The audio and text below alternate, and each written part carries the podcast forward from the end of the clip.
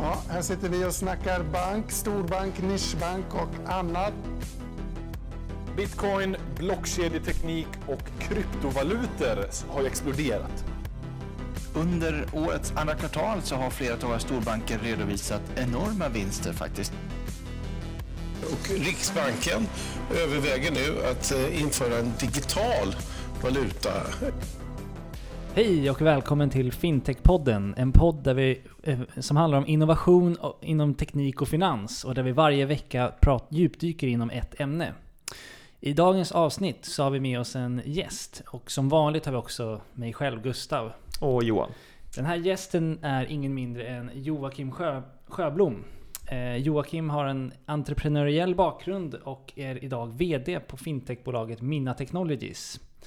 Eh, Minna har tagit fram en subscription management lösning som hjälper eh, individer med deras privatekonomi. Närmare, eller lite mer exakt hjälper till med deras månatliga eh, betalning, utgifter. Ehm, och för inte så länge sedan så blev Minna också utsedd till ett av Europas topp 50 fintechbolag. Välkommen till Fintech-podden Joakim! Stort tack, kul att vara här! Ja, jättekul att ha dig här. Eh, men för de som inte känner till varken dig eller Mina Technologies, kan du ge oss en liten introduktion? Eh, ja men kort om mig. Jag har varit inom fintech nu i sex år. Eh, började egentligen som ett B2C-bolag, har gjort resan att gå från att sälja till slutkund till att sälja till storbank. Mm. En väldigt stor resa att lära sig att som 23-åring börja sälja till bank. Det har sina utmaningar, ja. pros and cons. Eh, och ja, Mina Technologies är som du själv säger en plattform för att sköta alla typer av abonnemang. Eh, så vi säljer egentligen det som en produkt till banker.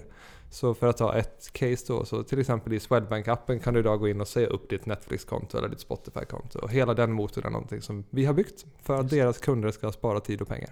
Faktiskt en funktion som jag använder mig av ganska ofta för att få en överblick över alla typer av, av abonnemang jag faktiskt har och vill eh, ja. säga upp. Liksom.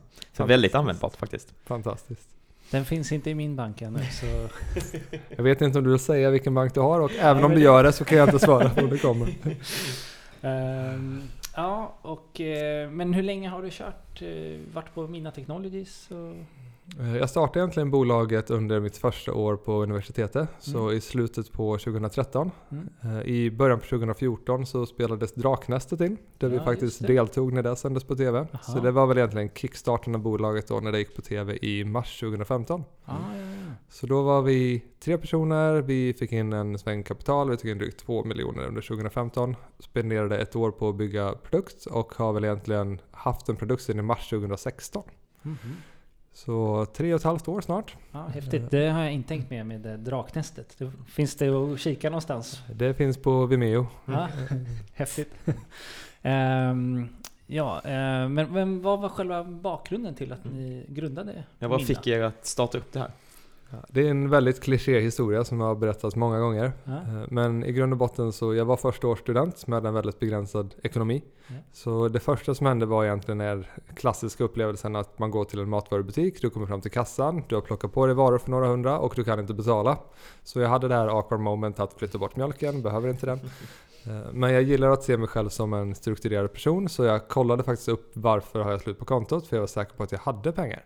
Så senaste två dygnen hade jag då betalat för sex olika abonnemang eller autogiron. Så det hade dragits pengar för Spotify, för gymkort, för HBO, you name it. Eh, och det jag insåg vid det här tillfället då att det där HBO-kontot som jag precis hade betalat för hade jag inte använt på ett halvår. Mm. Så okej, okay, ett, jag vet inte när jag betalar. Två, jag betalar för saker jag inte använder. Och det tredje som jag tror att alla kan känna igen sig i var en riktigt dålig uppsägningserfarenhet. Mm. Så jag skulle byta mobiloperatör när jag blev student. Mm. Det var en halvtimme i telefonkö för att prata med en ganska irriterande säljare. Ja, så jag konsumerade både tid och pengar på att sköta abonnemang som jag inte ens visste att jag hade. Ja. Så då, okej, okay, men låt oss testa det här då. Så första gången som jag presenterade den här idén på att men, bygga en plattform för att lösa det här problemet var faktiskt i den skarpa inspelningen på Draknästet. Mm -hmm. Jag hade berättat för en person innan dess. Mm. Så det var väldigt... Kul! Och så, och så gick det, ja ni har kommit så här långt nu. Det är jättehäftigt. Ja, men det har gått fort. Så på tre år nu så har vi gått från tre personer till 55. Ah, så det häftigt. är en resa. Ja. Det är det du säger där, jag, jag pratade tidigare idag med, med dig Johan. Eh, utan att tänka på det så har jag signat upp mig på Amazon Audible. Mm. Eh, jag testade det för ett år sedan och jag har egentligen aldrig använt det. Men nu har jag 11 credits, man får en varje månad och betalat i 11 månader. Så det, det är ju spot on. Vi har en halv miljon kunder i Sverige just nu och du ska bara veta hur vanligt din situation är. kan bara för rolig metafor då. För några veckor sedan så hade vi en eh, ganska irriterad pappa som ringde in till vår kundtjänst och berättade att hans son hade signat upp för Playstation Plus som då är ett abonnemang. Men hans son hade använt pappans kreditkort mm. men sonen hade satt lösenordet. så pappan kunde inte säga upp det här så han blev helt överlycklig när vi sa upp abonnemanget åt honom. Ja. Men hur, kan vi gå in lite på hur det där funkar liksom? Ni går in, eller med hjälp av då användarens godkännande så kan ni säga upp eh, ett abonnemang. Ja, men jag vill inte ha Netflix till exempel. Hur går det till då hos er liksom? Ja, det finns egentligen tre grundpelare som alla bygger på EU-direktiv och lagstiftning. Mm. Så det första vi behöver för att bygga vår produkt är tillgång till transaktionsdata för att kunna läsa av vad betalar du faktiskt för. Eh, och det är då PSD2, mm. Eh, access to accounts. Eh, det andra handlar om digitala signaturer, så de flesta tickets vi genomför är med hjälp av fullmakter. Mm. Så du ger Mina Technologies en fullmakt att föra din talan och sen skickar vi en request till din teleoperatör eller vad mm. du nu vill säga upp till exempel. Eh, och då är de helt enkelt förserade enligt europeisk lag att mm. acceptera digitala signaturer och så har du då ett tredje som är fullmakter. Mm. Men jag kan tänka mig att vissa aktörer på marknaden kanske inte är överlyckliga att ni finns, eh, utan har kanske haft som affärsmodell att alltså, ticka på i bakgrunden. Hur går det till att få tag på de här? Ringer ni upp och knackar på liksom, eller Ja, nu pratar du om den, de roliga tidiga dagarna. så när vi var tre personer och vi kanske fick in tio uppsägningar om dagen så det var bland annat jag som satt med en batch där och ringde till Camilla hos Telia. Hallå, det var jag igen. Nu har vi tio fullmakter där. Idag har vi självklart automatiserat det här. Ja. Så bara för att ge en siffra, vi har gjort 150 000 lyckade uppsägningar i Sverige till 900 olika leverantörer. Ja, bra jobbat. Mm. 96% success rate. Mm. Så det finns väl två saker vi inte säger upp egentligen. Det är livförsäkringar mm. av legala skäl mm. och det är fackföreningar av legala skäl. Mm. annars säger vi upp det mesta. Mm. Men kan vi gå in lite på er resa, att då gå från liksom att helt vara nystartade till att idag samarbeta med Visa som är en av era investerare och de stora nordiska storbankerna. Liksom. Hur har den resan varit och vad har ändrats kring vägen dit? Liksom? Ja, nu får man nypa sig lite i armen när du säger sådär. Visa är faktiskt världens största betalbolag med mm. omsätter 23 miljarder dollar med en snuskig gross margin. de tjänar väldigt mycket pengar. Eh, de har gjort två investeringar i Norden. De har investerat i oss och de har investerat i Klarna. Mm. Eh, andra bolag finns bland annat Revolut och många av stora fintechbolagen. Mm. Så det är väldigt spännande att vara med i den skaran. Mm. Eh, man får säga att den största milestonen som vi uppnådde var väl egentligen Swedbank då. Så när vi lanserade vår första produkt så var det en ren B2C-app. Eh, jag var på Stockholm Tech Meetup och fick möjlighet att presentera på scen. Och i publiken då så satt eh, Emma Heimonen, som nu heter Emma Strömfelt, eh, som då var Head of Innovation på Swedbank. Mm. Så efter den här pitchen så sa han att den här funktionen, den hade varit så bra i vår mobilapp. Mm. Och det var egentligen då en väldigt lång process började. Okej, okay, ska vi gå från B2C till att sälja det här till banker? Så vi investerade drygt sju månader på att skriva mer än 200 sidor om vilken data sparar vi, vart sparas den, när tar vi bort den? All typ av regulatorisk och technical compliance. Eh, sen när man väl har gått B2B och har en stor kund, då tenderar bankerna att följa efter varandra. Ja. Eh, så nu är vardagen väldigt mycket enklare. Ja, ja. Idag jobbar vi med banker i sju länder. Mm. Mm. Ja, häftigt. Eh, men har, hur har det varit? Liksom, du nämnde tidigare det här regelverket PSD2 och så. Hur, hur gjorde ni innan det kom? Ja, en annan rolig metafor som jag faktiskt brukar dra. Så jag var 23 år gammal när jag började sälja till bank. Knackade på en bankdörr 2013 och säger att du vill ha tillgång till deras data. Ja. Då slänger de ut det genom ett fönster. Ja. Eh, så det var så verkligheten var de två första åren. Så vi jobbar precis som många andra fintechs med reverse engineerade API och kom åt data ändå. Eh, men sen kom PSD2 och hela mindsetet hos banken har egentligen skiftat från competition till collaboration. Vilken bank du än pratar med nu så finns det en open banking-strategi där man samarbetar med tredje part för att ge nya kundvärden. Mm. Mm. Och jag skulle gå så långt så att fintech har egentligen brutits ner till två subsegment. Du har banktech och du har fintech. Så banktech, du kan titta på oss, du kan titta på Tink, du kan titta på Meniga som faktiskt säljer mjukvara till bank för att mm. hjälpa banken. Och sen finns det då fintech eller challengers som Monzo och Revolut som stjäl uppmärksamhet från banken. Mm. Mm. Så vi spelar i samma boxningshörna som banken och hjälper dem. Mm. mm. Så det är ett aktivt val vi har tagit. Ja. Häftigt. Men om man nu pratar lite mer om det här samarbetet med storbankerna liksom. Eh, om, för, lite tips här till andra fintechs, det kan vara lite mindre som är i startgroparna och vill göra något coolt och ballt liksom. Vad, vad kan du säga till dem? Liksom? Vad ska man tänka på om man vill ha uppmärksamheten? Visst, det, det är ganska mycket lättare nu med PSD2 men det är fortfarande kanske ganska svårt att få eh, traction hos storbankerna liksom. Absolut, fintech generellt eller finanssektorn är jättesvår att driva bolag i. Du kan titta på de högst värderade stora bolagen återigen som Revolut eller liknande. De är inte lönsamma. Du har väldigt låg margin per kund. Hur mycket kostar faktiskt customer acquisition? Och även om jag signar upp för ett kreditkort hos en challenger, kommer jag att säga upp min bankrelation? Sannolikt inte. Mm. Så ska man ge sig in i fintech så förstå att förändra ett konsumentbeteende tar tid om du är B2C. Mm. Och väljer att gå B2B så tar det precis lika lång tid att sälja till bank. Så oavsett vilket spår du väljer så kommer det att ta tid. Ja. Eh, och ja, vi kan bara referera till oss själva. En säljcykel är 12, 18, ibland 24 månader. Med en bank? Ja. Mm. Sen är det såklart att man har parallella spår. Men att få in en kund på ett och ett halvt år och det är först då som du får pengar. Mm. Då ska du ha 18 månaders runway bara under säljprocessen. Mm. Och sen kommer ett integrationsprojekt som också tar tid. Så tålamod mm. är A och O. Men om man kollar på den delen, det integrationsprojektet liksom. Hur känner du att, eh, hur mogna har bankerna ni har jobbat med varit att integrera mot en tredje part som er? Natt och dag. Natt och dag. Eh, det finns jättebra exempel och det finns fruktansvärt dåliga exempel. Eh, mm. Jag tror inte att jag ska namedroppa något dåligt. Det, det behöver inte göra. Eh, men vi kan ta ett case med Swedbank då, där integrationsprojektet började i april 2017 och vi lanserade faktiskt mot slutkund i oktober 2017. Det måste vara relativt snabbt. Det är väldigt snabbt. Och räknar man bort semester så är det fyra arbetsmånader och då hann vi även köra en intern pilot mm. för att säkerställa kvalitet. Finns det någonting som du tror bankerna skulle kunna bli bättre på rent generellt inom det här området? Liksom, är det någonting de saknar? Eller är det, liksom, är det viljan de saknar? Eller är det den tekniska kompetensen de saknar? Eller tekniska plattformen?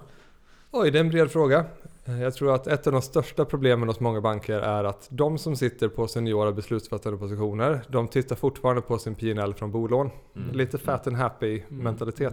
Mm. Och har man den så ja, då ligger man pyrt till om några år. Eh, det är mm. lite Nokia-varning på storbankerna. Mm. Mm. Att du har extremt höga marginaler på en produkt som är 30-40 år gammal. Mm. Du har inte direkt itererat på den. Eh, så vad händer när marginalen försvinner på dina kärnprodukter? För du har väldigt hög kost också, när mm. alla branschkontor och liknande.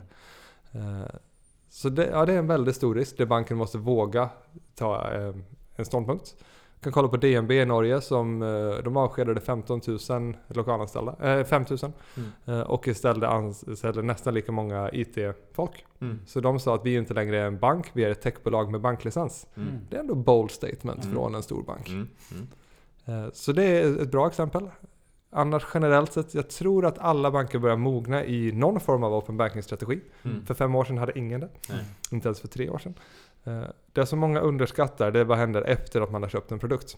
Mm. Så fast vi säljer till en bank, vi gör en bra integration, hur värderealiserar du det efter en integration? Mm. För det är då det riktiga jobbet börjar. Eller det tunga jobbet. Att ja. faktiskt få adoption, att få bra metrics. Ja, och det ju, handlar ju mycket om att nå ut och visa sina tjänster idag. Det är jättesvårt för, för många. Nu när det också, som du nämnde, Revolut och Monsu och andra aktörer börjar stjäla mycket av den här uppmärksamheten ut mot kund. Precis, och to be honest, många storbanker är inte bra på digital marknadsföring. Nej. Man kan skicka ut en analog tv-reklam och hoppas på det bästa. Mm. Inte en aning vilken reach eller vilken conversion du har. Mm. Så där jobbar vi faktiskt, vi brukar säga att vi är ett produktbolag fast med ett consultancy mindset. Så jobba som en co-innovation partner med banken är helt avgörande. Du kan mm. inte sälja en produkt och lämna dem där. Nej. Du måste verkligen hjälpa dem att adoptera den och se till att mm. även få framtida projekt. Men kan vi gå in lite djupare på kanske er produkt och liksom hur ser businessmodellen ut från er sida och versus businessmodellen för banken? Liksom vilken affärslogik finns det hos er och affärslogik hos banken för att implementera er tjänst i sina, sitt erbjudande? Så vi har fyra produkter. Eh, första produkten är den vi kallar för Identify. Det är all transaktionsdataanalys för att titta vilka abonnemang man har. Mm. Sen har vi en produkt som är då uppsägningar som heter Cancel. Det går att köpa fristående så du behöver inte ha den ena och den andra. Eh, och den tredje produkten är Improve. Att vi kan baserat på din data se hur mycket betalar du för din telco. Finns det en bättre produkt på marknaden? Väldigt likt klassiska jämförelsesidor. Mm.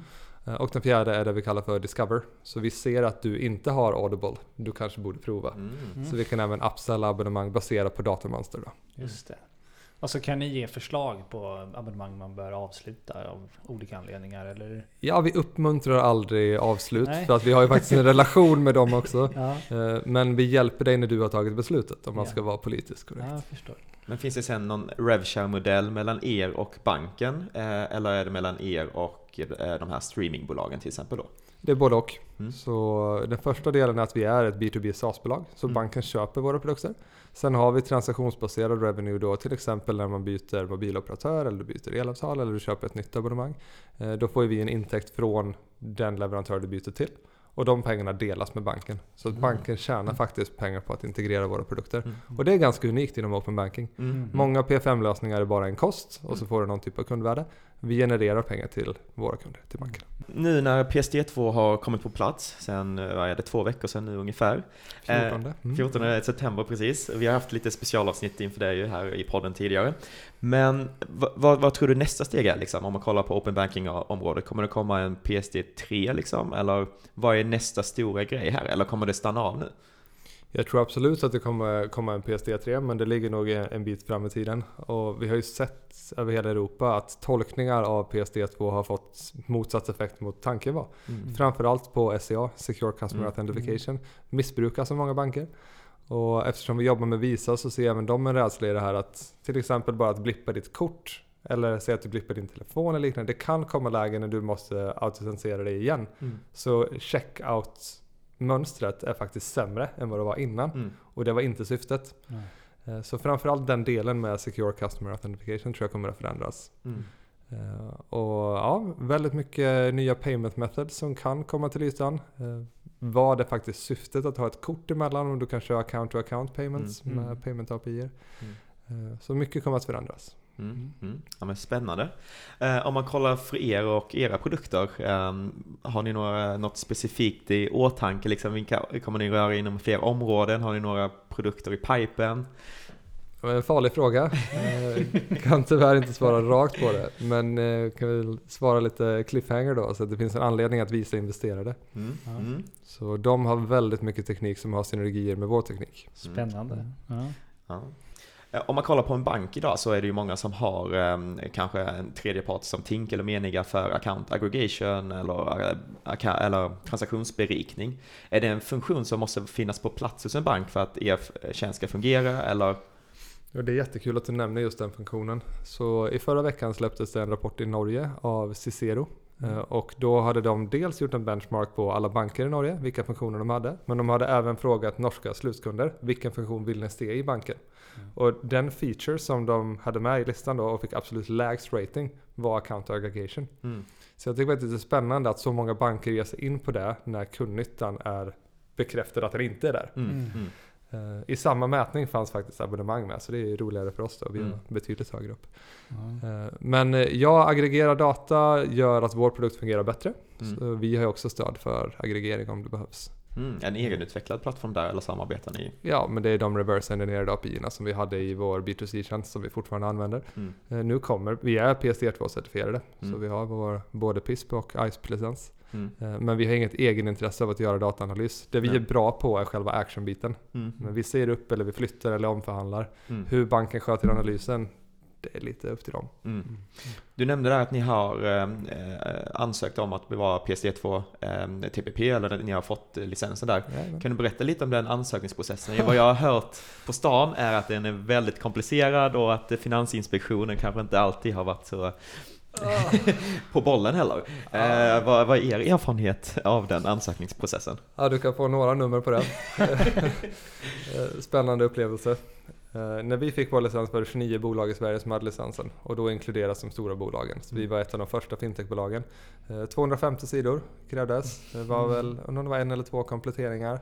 Sen är det väl signifikanta pengar. Det rör sig ändå om eh, 100-200 000. Mm. Eh, Så jag skulle säga att det är en liten blocker för riktigt unga fintechbolag. Mm. Att ta fram en sån här ansökan tar Mm. väldigt mycket tid och det kostar ändå pengar så att det känns Mm, mm. Eh, Men nu är det gjort i alla fall och jag skulle säga att vi har lärt oss väldigt mycket på det. Mm. Eh, Så jag tror även du växer som bolag och den största fördelen är att de processer du måste implementera för att få licensen kommer du ändå att behöva ha när du säljer till en bank. Mm. Så att vi är mer mogna med allt som har med compliance att göra är bara positivt. Mm. Sen är det riktigt tråkigt i processen. Ja. Ja, det finns folk som gillar det också.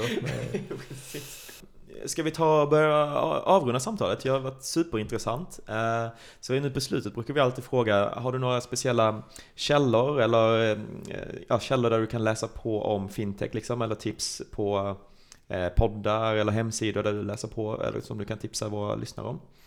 Det som är fintech-relaterat och som jag antar att de flesta säger är 11FS. Ja, väldigt bra. Ja, det är på veckobasis. Ja. All, allt som har med digital startup tycker jag är bra. Jag tycker, ehm, eh, nu ska vi se, Masters of Scale är bra. Mm. Med verkligen. Reid Hoffman. Mm. Eh, Jag tycker både Digitalpodden och Breakit är värt det för att hålla sig ajour i Sverige. Mm. Eh, Tå, eh, spårvagnsnöje om inte annat. Jag ja. är från Göteborg då. Ja, ja, ja. Tunnelbanenöje.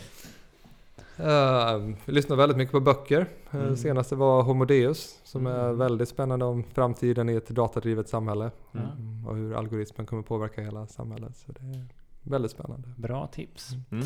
Ehm, och för de som vill kontakta dig eller Mina Technologies, var kan man vända sig då?